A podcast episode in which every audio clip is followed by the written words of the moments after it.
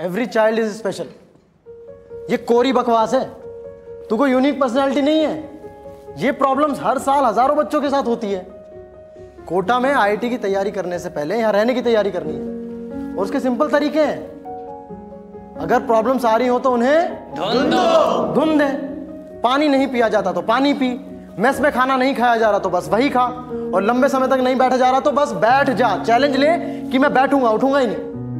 Problems करूँगा theories पढ़ूँगा Unacademy के लेसन देखूँगा पुराने पेपर देखूँगा। सो जाऊँगा मर जाऊँगा पर उठूँगा ही नहीं। तो क्या किया तूने? अपनी प्रॉब्लम्स को डेयर बना दिया। और डेयर सीधा ईगो से कनेक्टेड है। और ईगो के नुकसान बहुत है पर एक फ़ायदा है।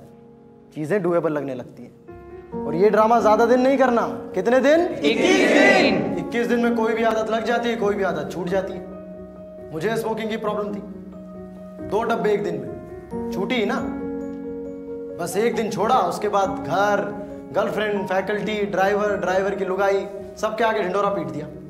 यहाँ तक कि ठेले वाले को दो हज़ार दे दिए कि सिगरेट पीने नहीं देना है। अब दुनिया के आगे इतना ढिंडोरा पीट दोगे तो दुनिया थोड़ी पीने देगी। शुरू में थोड़ी तलब लगी, फिर थोड़ी और। 21 दिन आते आते ज़ीरो। तो यही करना है। तू भी मेरे लिए हाना कुछ बोल दे यार। जी भैया।